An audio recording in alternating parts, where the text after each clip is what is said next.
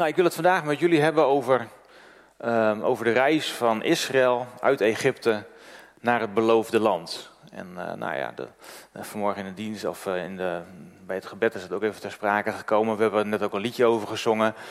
En ik zat ook te denken van ja, hoe mooi, ja, hoe mooi is het hè? dat we leven ook in deze tijd nog, waarin we hè, de oorlog in Oekraïne ook weer een nieuwe opleving zien. Dat, ja, dat er Joden zijn die ook weer naar Israël toe trekken.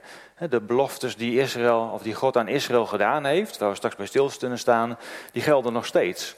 Israël is nog steeds het, het eh, beloofde land van, uh, of Israël is nog steeds het beloofde het volk van God.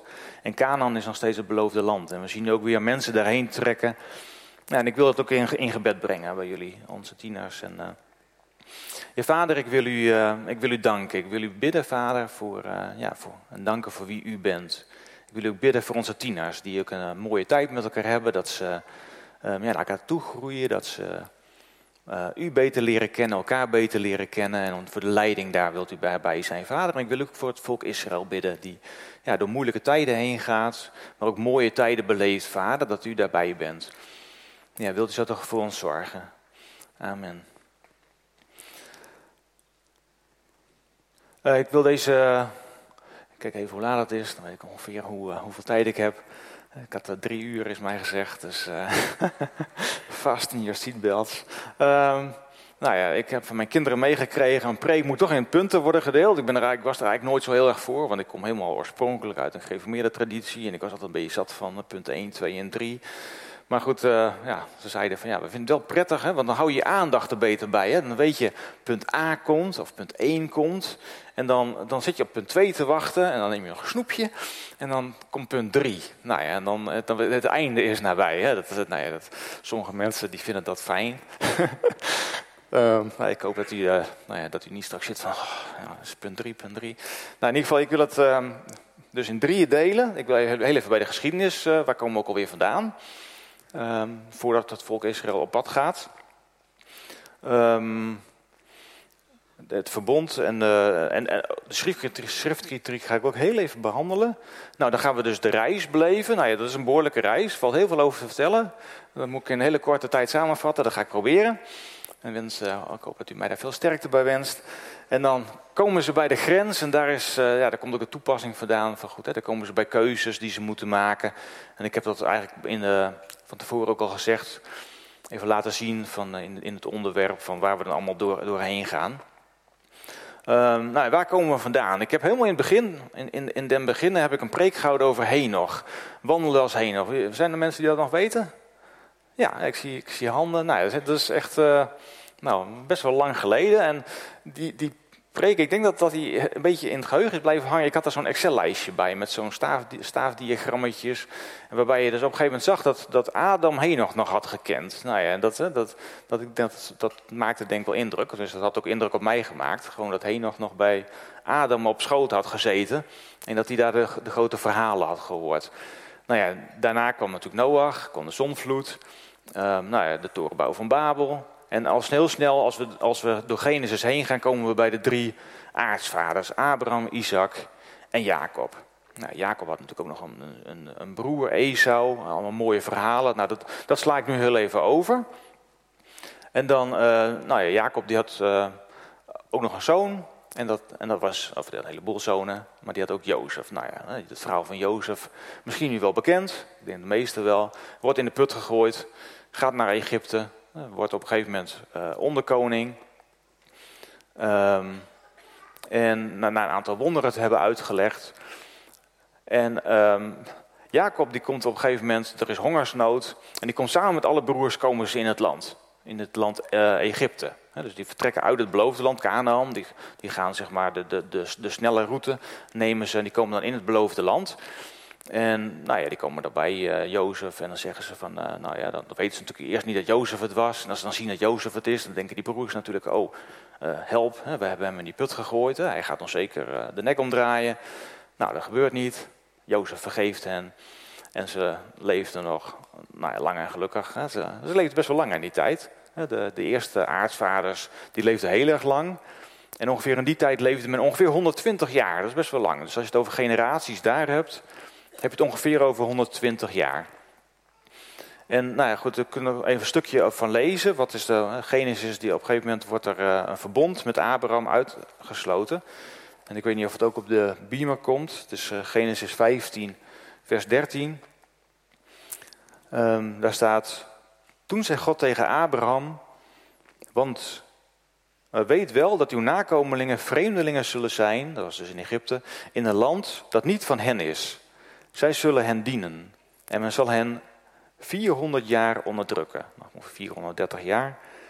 Maar ook zal ik over het volk dat zij zullen dienen recht spreken. En daarna zullen zij met veel bezittingen wegtrekken. Maar u zult in vrede tot uw vader heen gaan. U zult in goede ouderdom begraven worden. De vierde generatie zal hier terugkeren, dus in het land Canaan, want de maat van de ongerechtigheid van de Amorieten is tot nu toe niet vol. Daar kom ik zo nog heel even op, want ik denk dan altijd, oké, wie zijn dan die Amorieten? Wat, wat had dat er dan mee te maken? In ieder geval, we zien dus dat um, nou, Jozef, die, die, was, die was onderkoning, die sterft. En na hem komen een aantal, een aantal farao's. En op een gegeven moment ja, zitten ze een beetje met het volk in het maag. Dat volk dat, dat groeit. Dat is een, uh, nou ja, een, volk wat heel veel kinderen voortbrengt. En dat, dat, op een gegeven moment begint het een beetje een bedreiging te worden. En dan zeggen ze, um, ik weet niet of we daar een plaatje trouwens van hebben, van hoe, uh, waar, waar het zich een beetje afspeelt voor de mensen die... Uh, ik wacht heel even of er een plaatje komt. Ja, ja. Nou, je ziet eigenlijk het land Egypte en daar helemaal bovenin, um, een beetje bij punt 1 in de buurt, daar heb je het land Gozen. Nou, het land Gozen dat was eigenlijk best wel een vruchtbaar gebied. En de Egyptenaren hadden zoiets van, nou ja, dat, dat volk Israël, dat stoppen we in het land Gozen. Dat, dan gaan ze daar wonen, hebben ze ook niet te klagen, er is best wel veel water.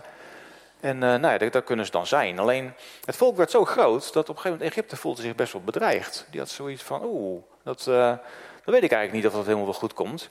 Dus toen dachten ze van we kunnen hem beter slaven maken. En toen nou ja, gingen ze stenen bouwen en zo. En nou, dan kom je ook even bij, het, uh, uh, bij de schriftkritiek. Uh, ik denk van ja, er wordt niet, niet, vaak heel, heel veel over geschreven, maar ik denk van ja, het is wel goed, goed om te weten van ja, wat gebeurt er nou? Want als je met mensen praat die, zich, nou, die niet in God geloven en die zeg maar, de Bijbel onderuit willen halen, dan kun je op internet kun je van alles vinden. En je kunt ook vinden dat nou, als je gaat zoeken, dan is er eigenlijk helemaal niet zoveel. Er zijn eigenlijk geen overblijfselen in die tijd. Ze zeggen van goed, hè, als, als dat volk dan op een gegeven moment met 600.000 man uit uh, Gozen is gegaan, dan moet daar toch overblijfselen van zijn. En uh, nou ja, in die tijd, de stenen die ze bakten, die waren niet voor hun eigen huizen. Ze wonen daar in leme hutjes. Dus ja, dat is gewoon allemaal weggespoeld. Dus, maar het is. Um, dus er zijn best wel veel aanwijzingen dat ze er wel degelijk hebben gezeten. Alleen, nou ja, als je, als je dat niet wil weten en niet wil horen, dan ja, er zijn, er zijn geen geschiedschrijvingen van. Er is ook geen geschiedschrijving dat er een farao is omgekomen in een zee, die dan weer terugstroomt. Maar wat wel bekend is, is dat de, nou de, de Egyptenaren die waren ook niet heel erg goed in een verliezen allemaal opschrijven. Die schreven altijd over de grote dingen. dus het, is, ja, het, zijn, het, weg, het wegblijven van dat soort aanwijsbare informatie is zeker geen bewijs dat het niet heeft plaatsgevonden. Dus gewoon goed om te weten als je dus met iemand in gesprek komt die zegt van goed, ja, weet je wel dat er helemaal geen overblijfselen zijn. Ja, er staat veel meer. En er zijn wel degelijke aanwijzingen dat het allemaal wel degelijk zo is gebeurd. Alleen, nou ja, goed, uit de opgravingen, er speelde ongeveer in 1400 voor Christus zich af. Ja, dat is best wel een hele lange tijd. Er zijn gewoon niet heel veel dingen van uh, um, ja, blijven bestaan. Nou, en wat, wat ik zelf heel erg mooi vind, zeg maar, aan de, aan de schriftkritiek, of aan het, verwerpen van die schriftkritiek, is eigenlijk dat men zei van goed, in die tijd had je heel veel mondelingen over. over um, ja, men, men, men vertelde zeg maar de kinderen en die vertelden het weer aan de kinderen. En je had stenen, stenen uh, kleitabletten waar ze dan van alles op schreven. En nou, de grootste kritiek was van gewoon alle, alle geschriften uit die tijd die bekend waren, die waren overgeschreven. Daarvan was bekend dat er heel veel schrijffouten in zaten. Dat er heel veel, op een gegeven moment ja, verwatert het zeg maar een beetje. Dat, uh, nou, goed, de, de, waarheid was er niet echt meer. En dat zei dus ook op een gegeven moment echt van de Bijbel. Van goed, hè, alles wat er in die tijd is gebeurd, ja, mondelinge overgaven, mythes.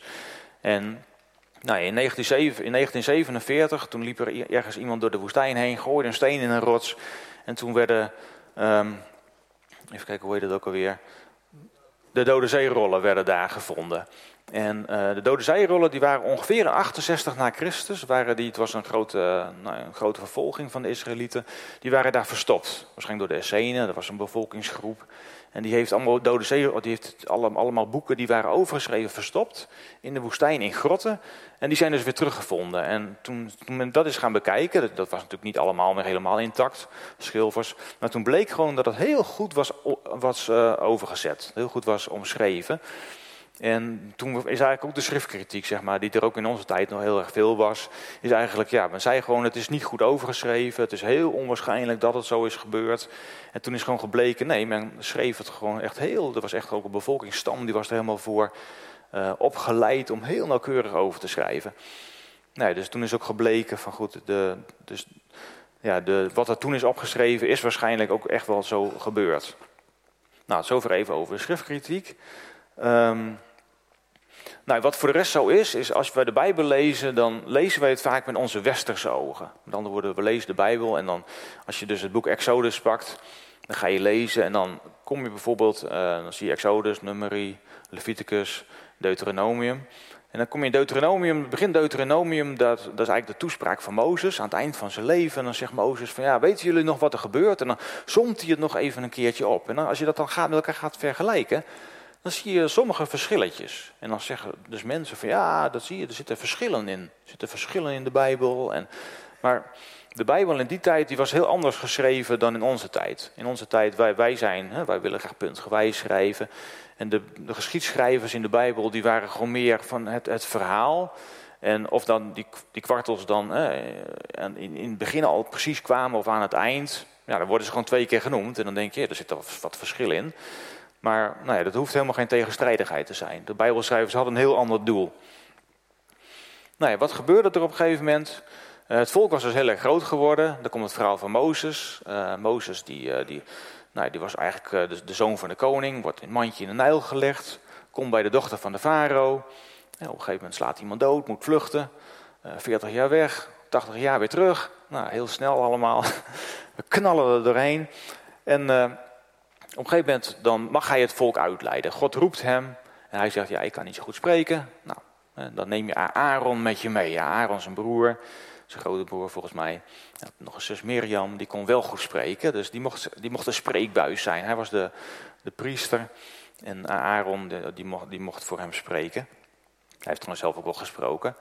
Um, en nou ja, goed, dan zie je op een gegeven moment dat hij spreekt, er komen de tien plagen. En op een gegeven moment zegt die farao, ga alsjeblieft weg. Hè. De, de, tiende plaag was dan het, uh, ja, het grote, ja, weet u misschien, dat uh, het paascha werd, uh, werd gevierd. Een lammetje werd geslacht, bloed aan de deurposten.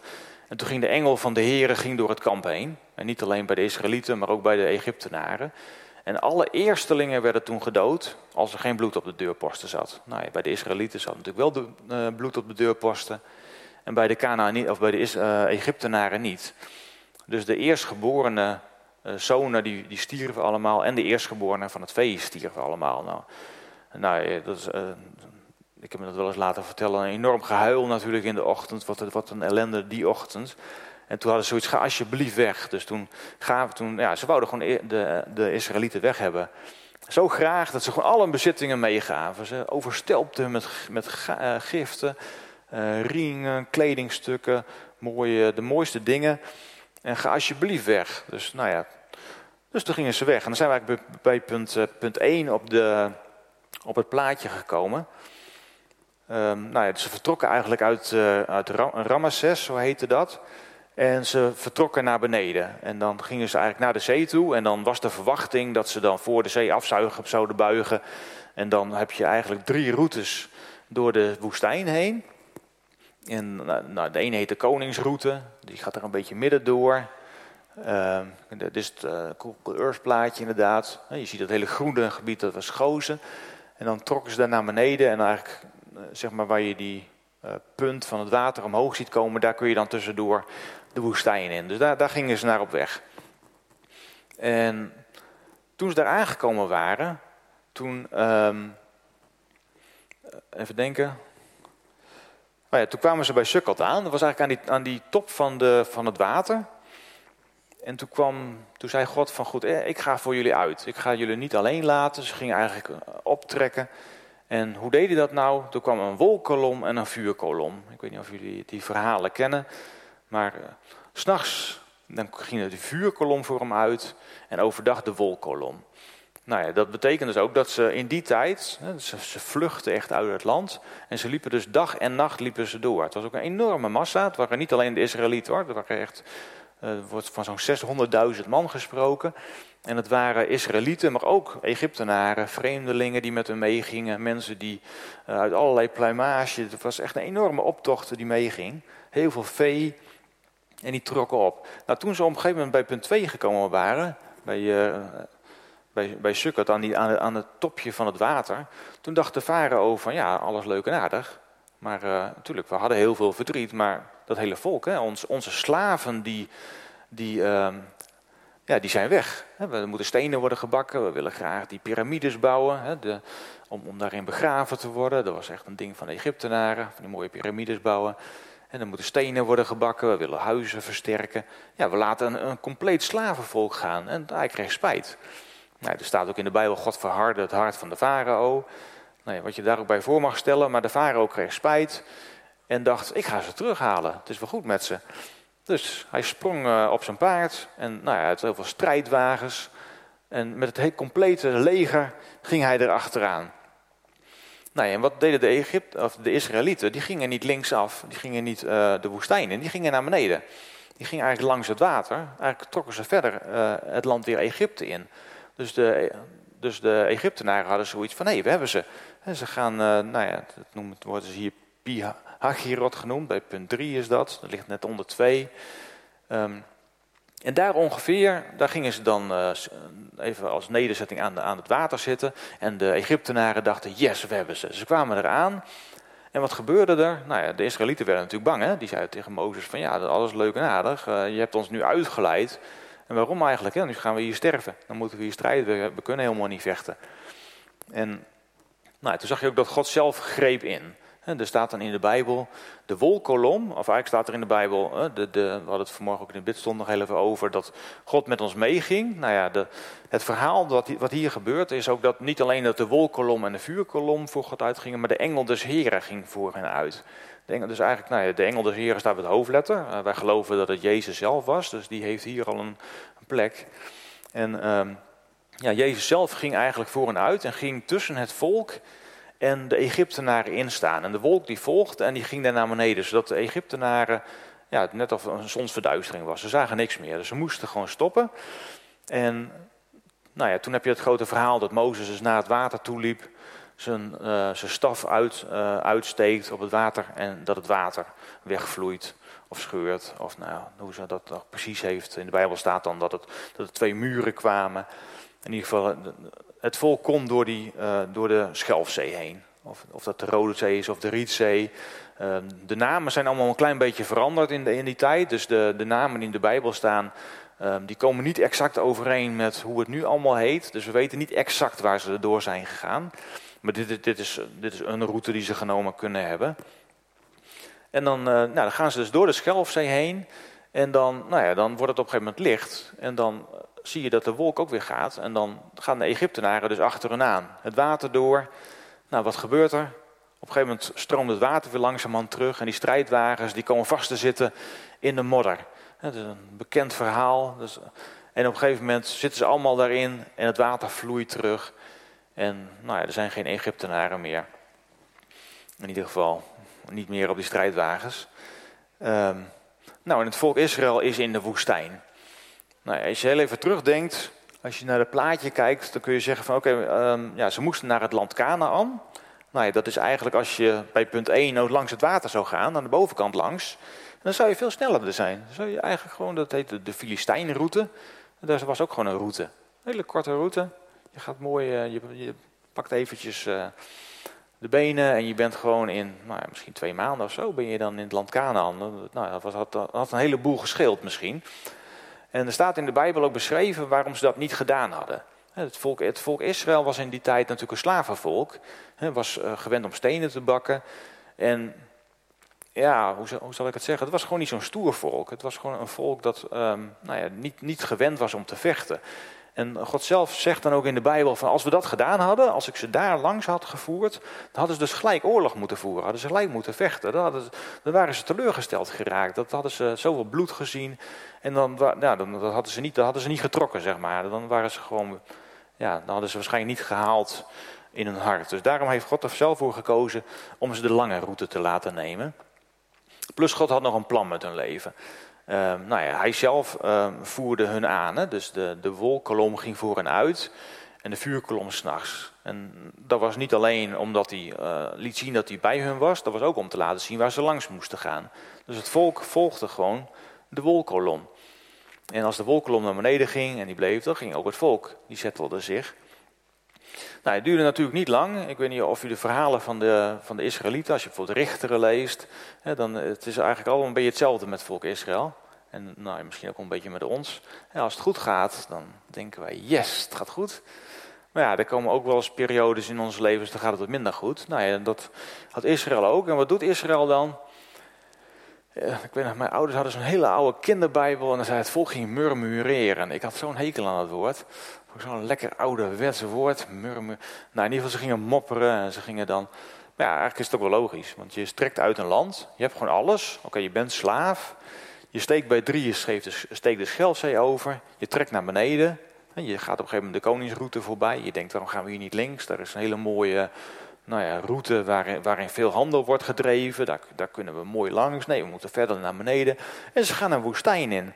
En ze komen, even kijken, op een gegeven moment uh, ja, in, in die middelste woestijn terecht. Uh, tussen, tussen drie en vier in. Nou, je kan je voorstellen wat daar gebeurt. Het water raakt op. Dus ja, het volk die heeft echt zoiets van, ja, wat is, wat is dit? En dan komen ze op een gegeven moment komen ze bij een bron. Nou, die bron, die heet Mara.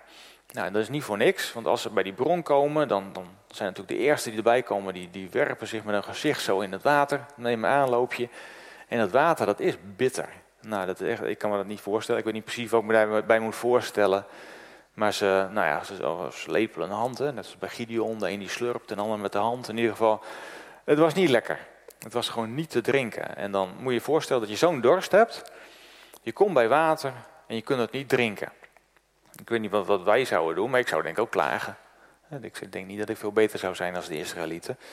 En nou ja, dus het volk komt dan, naar wie ga je dan toe? Nou, naar je leiders. Dus het volk komt bij Mozes en zegt, uh, waarom heb je ons uit bij de vleespotten van Israël vandaan gehaald? Daar hadden we alles. Hè. We, hadden, we eten, we hadden drinken, we hadden goed. Oké, we moesten werken. En dan gaan we hier dood van de dorst in de woestijn. Nou dan gaat Mozes, dat is een beetje terugkerend ritueel, die, die, die gaat dan niet zeggen ja maar, die gaat naar God toe. En die valt op zijn knieën en die zegt van ja goed, God wat moet ik doen? En dan zegt God tegen hem pak een stuk hout en gooi het in het water. Simpel en logisch ook. Het water is immers bitter, dus gooi er hout in, dan komt alles goed. Nou ja, dat, uh, dat, dat is het mooie van, van de wonderen van God. Die, die, die doet het op die manier. Dus er wordt hout ingegooid en het water wordt zoet. Nou, toen hebben ze die, bron Mara genoemd. En dan zie je dus ook, hè, dat uh, als je het over chronologie hebt in de Bijbel. Hè, ze, komen bij de bron, ze komen bij die bron Mara. Dus, het is bitter, hout erin, wordt zoet. Ze noemen hem Mara. Hè, dus eigenlijk kwamen ze bij een bron. En daarna, ja, de Bijbelvertellers die doen het dus anders. Ze weten inmiddels al dat het Mara is. Dus hij komt bij Mara aan. Um, nou, dan trekken ze verder. Als ze allemaal gedronken hebben, ze, zijn weer, uh, ze hebben weer water gehad en ze trekken naar beneden en ze komen uh, bij Elim aan. Nou, Elim, dat was het paradijs. Er waren, waren 12 waterbronnen en 70 palmbomen waar ze lekker onder konden liggen. Dus ze sloegen daar een tent op. En dan moet je voorstellen, is ongeveer 2, twee, 2,5 maand nadat ze uit het land zijn gegaan. Dus ze zijn naar beneden gereisd, behoorlijk wat kilometers afgelegd. En dan komen ze bij die waterbronnen. Nou, dan gaan ze daar natuurlijk even, even een tijdje een tent opslaan. Even lekker, uh, lekker liggen op hun hangmatjes. En op een gegeven moment, dan moeten ze toch weer verder. Nou, waar moeten ze heen? De woestijn weer in. Dat zal ook weer niet. Uh, nou, dan trekken ze naar beneden. Nou ja, wat gebeurt er? Ik verwacht het al. Het water raakt op wat ze mee hebben genomen. Dus wat doet het volk? Die gaat klagen. Zo erg dat ze zelfs Mozes wil, wil doden en zo. Dus Mozes die zegt van ja, wat, wat moet ik nou? En uh, nou, uh, de Heer zegt van nou, ga de woestijn in. ik, zal, ik zal in water voorzien. En maar het eten is ook op. En dan staat er dus in Exode staat er dan van goed, dat, dat God het volk manna geeft. Nou, manna, dat was een soort wit goedje. We weten niet precies wat het is. Misschien er staan wel allemaal verhalen als je op internet zoekt wat het geweest kan zijn. In ieder geval, het was een, een, witte substantie die lag dan op de grond. In die tijd is heel veel. En het volk mocht dat op gaan, op gaan halen. En dan mochten ze één gomer, dat is ongeveer twee, tussen de 2 en de 4,5 liter, mochten ze meenemen. En dan, daar mochten ze van eten. Nou ja, dat was natuurlijk heel erg mooi. Alleen dat brood zelf, dat was alleen maar brood. En ze wouden natuurlijk ook eten. En ik zou er staan dat er toen al kwakkels kwamen in de avond. En of het dan de hele tijd was, ik denk het niet. Want later in, in Deuteronomium staat dus dat de kwakkels later komen. Dus ik weet niet precies hoe, hoe zich dat chronologisch verhoudt. Maakt ook niet uit. Maar in ieder geval is dat het manna. Nou, dat, de naam manna, dat, denk je, hoe komen ze daar nou bij? Dat, dat lijkt heel erg op het Hebreeuwse woord. Wat is dat nou? Wat is dat? dus je komt de tent uit, je ziet zo'n witte en je zegt, wat is dat nou? En dan en dat lijkt dus op manna in het Hebreeuws. Dus uh, nou ja, ze hebben het eigenlijk gewoon genoemd, wat is dat? dus ze aten, wat is dat? Nou ja, prima. Dus uh, nou ja, als ze het hadden uh, klaargemaakt, was het lekker zoet. Nou, ik zie dat ik er al iets meer, met iets meer haast doorheen moet gaan. Dus het is een heel verhaal. Ik, ik, heb ook alleen maar de eerste twee jaar naar het beloofde land gepakt. Om, om zeg maar de 40 jaar te beschrijven. Dat gaat een beetje ver. Nou, dan gaan ze dus naar beneden. En dan komen ze bij punt 7 op de, op de kaart, en dat is Ravidim. Nou, wat gebeurt er in Ravidim? Um, het volk Amalek valt aan. Nou, Amalek, die wonen daar helemaal niet. Amalek die woont, zeg maar, als je bij punt, um, even kijken, punt 12, zeg maar helemaal bovenaan, waar ze dan helemaal, ze gaan naar beneden, gaan ze omhoog, dan gaan ze weer die kant op. In dat gebied, in die woestijn woont het volk Amalek. Dat zijn ongeveer de Fransen ten opzichte van Nederland. Maar die hebben al gehoord van, oh wacht even, dat volk dat is onderweg naar het beloofde land. Nou, die zien het al aankomen. Die komen straks via de onderkant, die komen door ons land heen. Ja, die, dan gaan ze ons land innemen. Nou, daar gaan wij niet op wachten. Dus we hebben die gedaan. Die pakken hun hele hebben en houden op, al hun strijders. En die trekken te strijden. En bij Ravidim halen ze Israël in en gaan ze vechten. Nou, Israël was helemaal nog niet gewend om te vechten. Dus er was één aanvoerder, dat was Joshua. En die ging vechten. En nou goed, dan komt het verhaal wat u misschien wel kent. Dat uh, Mozes de berg op gaat of een rots op gaat en met een stok omhoog gaat staan. ondersteund door Aaron en Hur. En die, uh, nou, die ondersteunen, want op het moment zeg maar, dat die stok omhoog gaat, oh, wint het volk. En als het stok naar beneden gaat, dan verliest het volk. Dus het is heel belangrijk dat die stok omhoog blijft. En ik denk dat het ook heel mooi om in je eigen leven te kijken. Van ja, als je op God vertrouwt en je houdt je oog gericht op God, en dan gaat het voor de wind. Dan, dan kun je in ieder geval alles met hem aan. En ja, laat je armen zakken en het gaat niet. Dan wil het ook niet meer. En ze verslaan daar Amalek. Nou, als je later kijkt, dan had, had Amalek helemaal niet hoeven aanvallen. Want Amalek woont in het gebied. En dat zijn nakomelingen van Esau. En God heeft Esau dat hele gebied beloofd. Dus God zegt ook later tegen Israël: dat mag je helemaal niet aankomen dat gebied. Dan moet je erheen trekken. Want dat heb ik aan nakomelingen van Esau beloofd. Hè, over de beloftes van God gesproken. Dus de Amalekieten hadden helemaal niet hoeven aanvallen. Maar het waren in die tijd dus wel vijanden. Uh, nou, dan gaan ze naar beneden en dan komen ze bij de berg Sinaï. Nou, in die berg Sinaï, um, nou, daar, daar, blijven ze best wel lange tijd blijven ze zitten. De, de, wordt ook wel de berg Horeb genoemd, die was daar. Uh, en dan heb je dat verhaal dat God zelf neerdaalt op de berg. Nou, dat gebeurt met enorm veel lawaai. Er komt een, er, er komt een wolk naar beneden. En God zegt van jullie moeten je drie dagen moeten je heiligen. En dan, uh, nou ja, en dan als je bij, met doden in aanraking bent geweest, ben je onrein, moet je uit het kamp. En nou, er wordt van alles wordt er geregeld. Er wordt een grens om die berg gemaakt. Je mag niet dichterbij komen. Hè, want ik ben heilig, dus als je daar komt, dan moet je zeker sterven. En nou ja, dat, die, die heiligheid van God, dat zit ook als een mooie lijn door de Bijbel heen. En Mozes mag dan met de, de, met, met eh, de leiding mag die, uh, in het begin naar God toe en krijgt dan voorschriften over offerdiensten, over, uh, over, over, vooral over afgodendiensten, die ze natuurlijk tegenkomen onderweg. En dan gaan ze weer terug en dan vertellen ze dat aan het volk. En dan zegt God, ik kom zelf naar beneden. En dan is er zo'n lawaai en zo'n onweer dat het volk zegt van nou, wij vinden het allemaal prima. We worden er gewoon bang van. ga, jij, ga jij alsjeblieft met, het, met God praten en, en vertel het ons gewoon. Want het is gewoon te veel ja, te veel herrie, te veel uh, heiligheid voor ons. Nou, dan zie je ook dat dat gaat ook gebeuren. Het volk Israël die, die stuurt zeg maar Mozes als afvaardiging en Mozes Aaron en leiding die gaat heen. Leiding blijft op afstand en Mozes alleen mag dan met God praten. Nou, dan zie je, gaat een aantal keren heen en weer. En op een gegeven moment gaat Mozes uh, eh, 40 dagen de berg op en ontvangt dan de wet op twee stenen tafelen. Ik weet niet of je dat verhaal uh, kent. Nou ja, van tevoren had eh, God heel duidelijk gezegd: hè, je mag geen afgoden dienen, geen afgodendienst, je mag geen, zeker geen gesneden beelden maken. Dus dat gebeurt natuurlijk ook zeker niet, want dat wisten ze nog heel goed. Maar ja, Mozes die berg nog niet op. Of het volk zegt van ja, dat duurt wel heel erg lang. We willen wel graag iets tastbaars, want we zien God nou niet meer. Ja, die, Mozes is weg, dus we willen eigenlijk wel een, een afgod, een iets, iets om te aanbidden. Nou, en dan gaan ze mee naar Aaron. Nou, Aaron zegt prima. Hoe dan? Hij zegt het is prima, ze leveren de ringen in. En hij maakt, hij, maakt nou, hij zegt later, ik gooi het in het vuur en dit kwam eruit. Nou, een gouden kalf.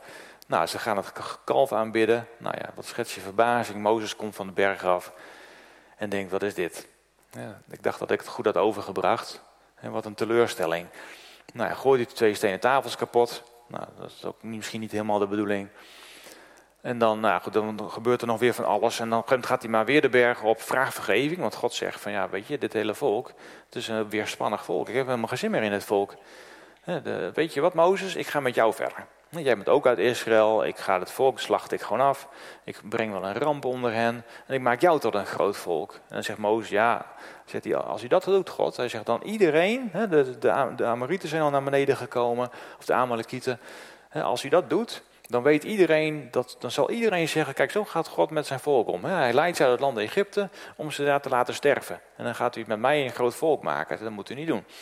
Nou, en God is niet geen God die, dat, die daar dan niet naar luistert. Hè. Dat, dat, is ook mooi, dat als, als God bepaalde of boos is, of je hebt het idee, in het Oude Testament staan er wat meer verhalen van, dan laten ze zich gewoon verbidden. dus Mozes die zegt van, nou, doe het nou alsjeblieft niet, hierom en hierom. En God zegt, oké, ik, ik snap het, je hebt eigenlijk wel gelijk. En hij gaat gewoon weer verder met het volk. En nou ja, ik denk dat hij dat van tevoren ook wel wist, maar of dat hij hem zo. Ik, dat, ik weet niet precies hoe, hoe dat dan werkt. Ik weet niet of hij dat wel weet. Maar in ieder geval, het, het mooie is, eh, het verbond zeg maar, wat hij met Abraham had gesloten, dat eert hij. En natuurlijk gaat hij dan het volk daar niet vernietigen. Nou ja, dan blijft het volk daar ongeveer zes maanden zitten. Nou, wat gebeurt daar? Eh, de wetten worden gegeven, eh, de hele voorschrift hoe de tabernakel eruit moet zien. En dan gaat Mozes naar beneden, vertelt dat, stelt mensen aan. Dan gaan ze waarschijnlijk handel drijven, want dan komen ze al die spullen. En dan wordt het tabernakel gemaakt. Nou, en met allemaal doeken, met hè, de ark des verbonds wordt gemaakt. Er moet een, uh, een stukje manna moet daarin komen, van alles komt daarin. En op een gegeven moment, in het tweede jaar, in de, in de tweede maand, op de twintigste dag, gaat de wolkolom, want dan hebben ze de, de, hebben ze de tabernakel neergezet. De wolkolom die gaat daarop. Gods, Gods heiligheid komt erop en God zegt van, als ik voor u uitga, dan pas gaat u weg. Nou, en dat doet het volk heel goed. Als, als de wolkolom naar beneden is, blijven ze staan. En dus na twee, in het tweede jaar, op de tweede maand, ging de wolkolom omhoog en gingen ze weer. Dus heel het volk wist, oké, we gaan weer. Het tabernakel wordt opgebroken. Nou, en dan gaan ze verder dus de reis omhoog um, vervolgen. Um, nou, dan heb je een heel aantal kampen, die worden dan genoemd, waar ze neerstrijken. Nou, nou uit, uiteraard, komt er weer honger, komt er weer dorst. Uh, moordt het volk weer en zegt het volk van goed, uh, ja, hoe kan dat nou? En dan, op een gegeven moment komen ze bij punt 12 helemaal omhoog. Um, en dan komen ze in Kades en dan komen ze bij het beloofde land. En dan zegt, zegt God van, ik wil graag dat jullie twaalf verspieders afzonderen. Twaalf, uit elke stam één. Nou, die twaalf verspieders die gaan dan het beloofde land in. En die mogen dan kijken. Nou ja, dat is, eh, ik weet niet of je het helemaal goed ziet, maar je gaat in ieder geval, ze komen omhoog. En dan uh, bij Hebron gaan ze dan langs. En trekken ze nog veel verder omhoog. En dan kijken ze naar het volk. Nou, wat zien ze? Ze zien enorme grote steden. Ze zien steden met dikke muren. Ze zien uh, ja, ook een, een, een geweldig mooi land. Vloeiend van melk en honing noemen ze het. Ze nemen dan een, een tros druiven, snijden ze af. Die moeten ze met twee man dragen aan een draagstrok. Zo, uh, zo goed is dat het land. Alleen, nou, ze overdrijven het wel wat. Ze zeggen van ja goed, hè, er zijn ook reuzen.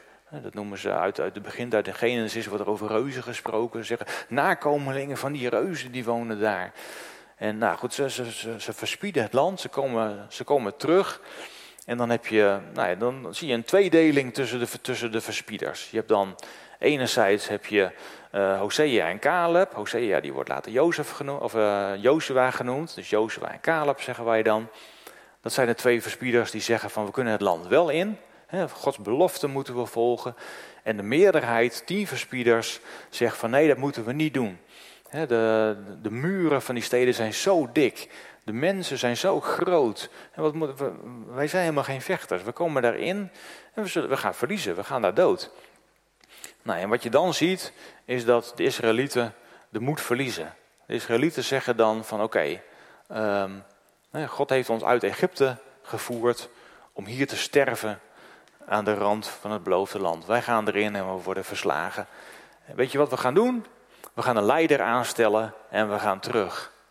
Nou, je snapt wel dat, ja, voor Mozes was dat een slag in het gezicht. Dus Mozes die, die nou ja, die begrijpt dat God die wordt boos op het volk, wil het volk uitroeien. Mozes zegt niet doen, niet doen. He, dat, vergeef ze alstublieft, we willen het beloofde land met ze in. En er komt ook wel weer vergeving. En ja, daarna wordt het volk gestraft en moeten ze 38 jaar nog door de woestijn zwerven voordat ze het beloofde land in mogen gaan. En ik denk van ja goed, hè, hoe, hoe, vaak is dat ook niet in ons leven zo? Dat we ja, aan de rand staan van, ja, van onze beloftes. Hè. We hebben een reis gehad, we krijgen de belofte van God. Hier mag je heen gaan, hier gaan we heen met z'n allen. Of hier mag jij in je leven mag je naartoe. En nou, je komt door de woestijn. Je krijgt dorst. Je, komt, uh, je ziet mooie dingen van. Hè. Je gooit soms hout in, een, uh, bittere, in bitter water en het wordt zoet. Hoe, hoe zeer is dat ook niet in ons eigen leven zo af en toe? Dat we denken van goed, uh, ja, ik, ik, herken dit. Ik herken dit ook in mijn eigen leven. Dat het, uh, ja, dat, dat het goed gaat, maar ook is er dorst. En ook zien wij de moeilijkheden. Komen we bij die muren aan waarvan we denken, hier komen we niet, hier komen we niet overheen. Er zijn de omstandigheden, zijn we groot. En nou goed, hè, dan, dan maken we keuzes. En dan zeg je van goed, welke keuzes hebben we? We kunnen, we kunnen God volgen op zijn belofte. Maar de omstandigheden zijn op dit moment gewoon zo dat ik het niet kan.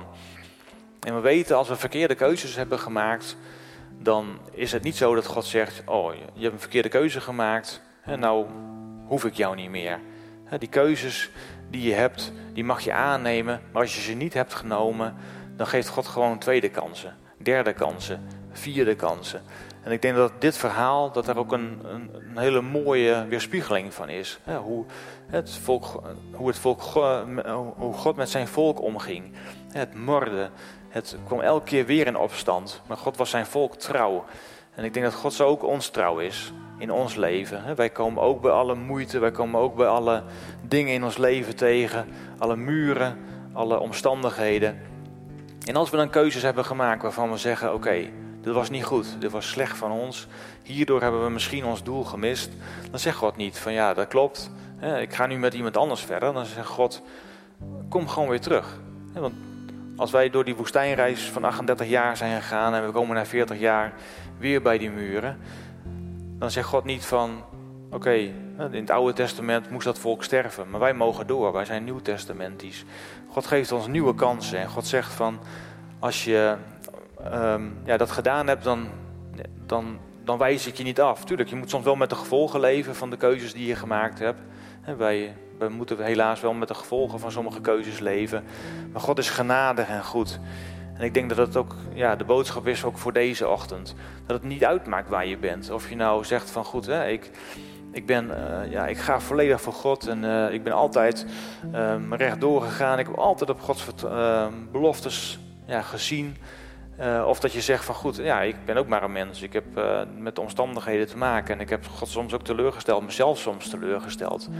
God is daar een vergevend God voor. En God zegt van, kom gewoon terug. Je mag op mijn beloftes vertrouwen. Als er dingen in je zijn uit, over je zijn uitgesproken, mag je er weer op, op, gaan staan. Als er dingen over de gemeente zijn uitgesproken, mag je er weer op gaan staan. Als er dingen over je leven zijn uitgesproken, mag je er weer op gaan staan.